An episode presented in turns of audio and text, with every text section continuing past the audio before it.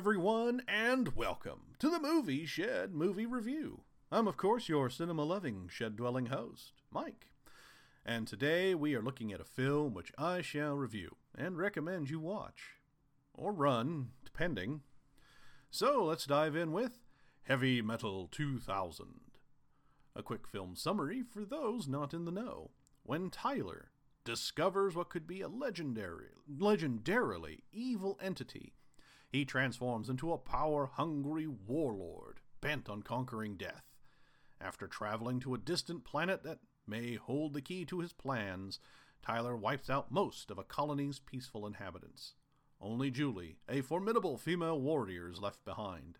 Vowing revenge, Julie sets out to find Tyler with the help of a mysterious alien who may have a plan of his own. Okay, so the good points here is that it has some pretty good music.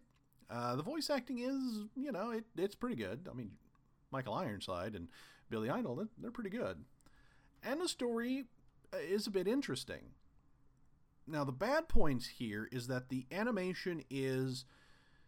I want to be kind and say lackluster, but it gets pretty bad with some CGI elements.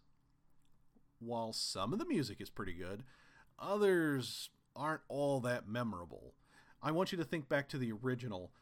There was lots of classic music in there from, you know, Sammy Hagar and Black Sabbath, Blue Oyster Cult, a lot of great music, something that you would really pick up as an album. This one, ah, not so much. And now, while the story is interesting to a degree, it also stops being interesting at all. And around the halfway point, so there's that. Uh, I wanted to like this film. I like the original heavy metal, and I was hoping this would be just as awesome, if not more so. Instead, I got a lackluster film with a few good songs and crappy animation.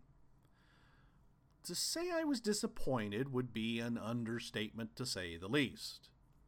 It did have some good ideas in there and could have been something really great, but for whatever reason, they decided to go for the simple and the cheap. And this film idea, I think, deserves so much better than what we were given. It really did feel as though budgetary concerns overrode everything else and it's probably because they spent so much money uh, licensing all of that music. Granted, licensing music is not cheap, but they could have made a better selection. I mean, come on. So, what's my recommendation? I don't recommend Heavy Metal 2000.